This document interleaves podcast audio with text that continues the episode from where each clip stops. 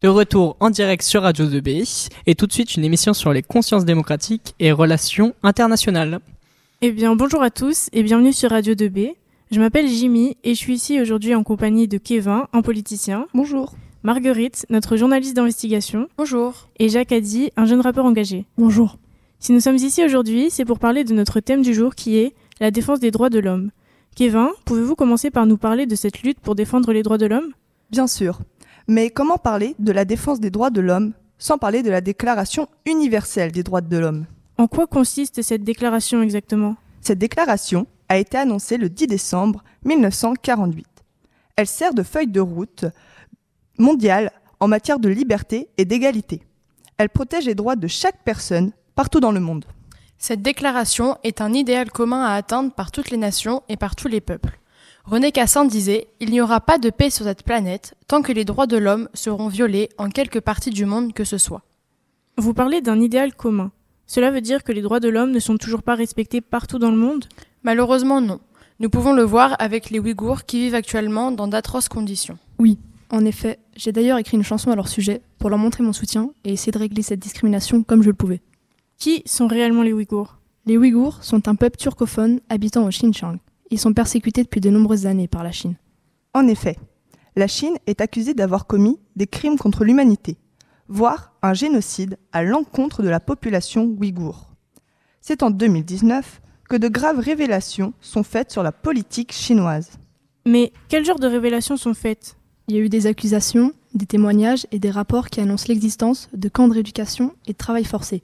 On estime qu'au moins un million de personnes sont détenues dans des centres où elles subissent de nombreuses violations des droits humains, comme de l'esclavage, de la torture, des meurtres, des viols ou encore des internements.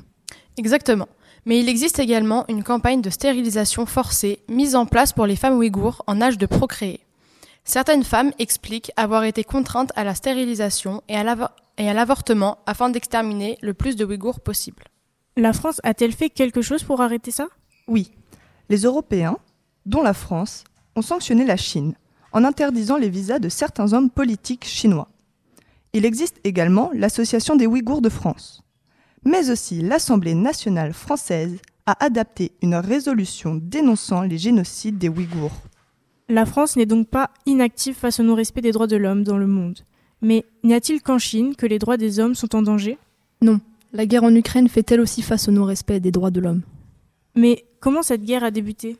Les origines de la guerre remontent en partie à l'effondrement de l'URSS en 1991, qui a conduit à l'indépendance de l'Ukraine, même si pendant plusieurs années, le pays reste sous le contrôle d'un régime pro-russe. En 2004, l'élection de Viktor Lonchenko aux élections présidentielles jugées frauduleuses a entraîné la révolution orange. C'est un mouvement de protestation qui porte au pouvoir des forces politiques libérales et de pro-occidentales. Cette révolution a entraîné des tensions entre l'Ukraine et la Russie, car Viktor Lonchenko cherchait à, dénoncer, à renforcer les liens de l'Ukraine avec l'Occident, notamment en cherchant l'adhésion de l'Union européenne à l'OTAN, ce auquel la Russie était contre. Et c'est en 2014 que la cri crise ukrainienne a éclaté, provoquant des manifestations en Ukraine. C'est bien ça? Exactement. De plus, cette crise a abouti à l'annexion de la Crimée par la Russie, car la Crimée est stratégiquement importante pour la Russie en raison de sa base navale, qui permet d'exercer une influence militaire. Il y a également une majorité de la population qui est d'origine russe, mais aussi parce que la Crimée appartenait à la Russie jusqu'en 1954. Mais j'aimerais savoir, quand est-ce que la guerre éclate réellement? Elle éclate le 24 février, quand la Russie envahit l'Ukraine.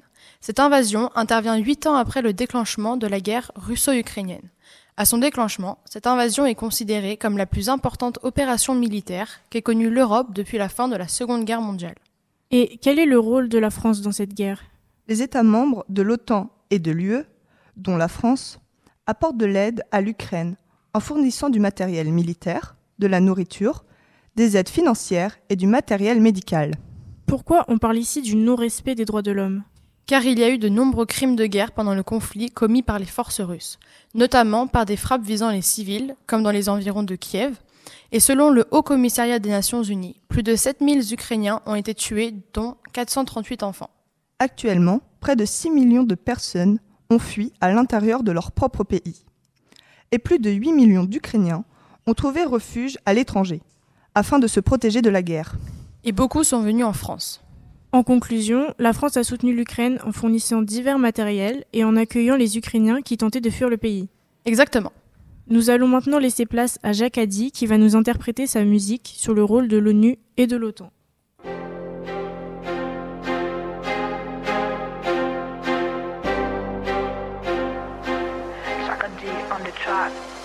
Dans un monde troublé où règnent les guerres, deux organisations pour protéger la terre, l'ONU et l'OTAN unis pour la paix. Leur création marquée l'histoire à jamais. L'ONU, un rêve d'espoir et de fraternité, né en 45 pour l'humanité. Elle unit les nations sans distinction pour construire un monde meilleur sans oppression.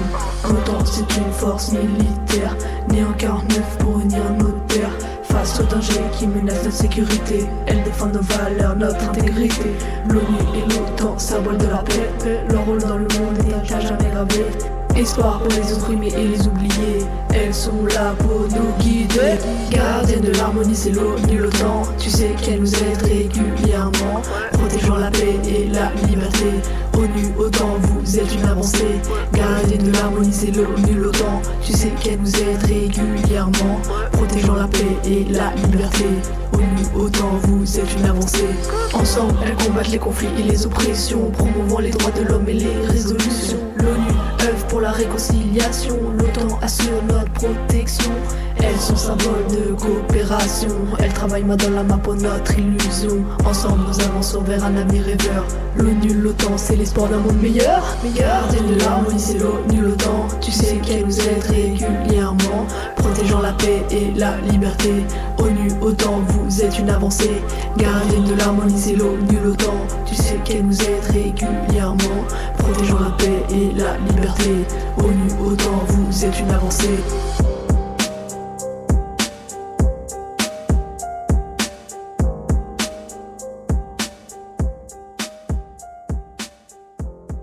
Eh bien, merci Jacques pour cette chanson. Merci à vous de m'avoir invité. C'était un plaisir de tous vous avoir pour cette interview et d'avoir pu parler de ce sujet si important avec vous.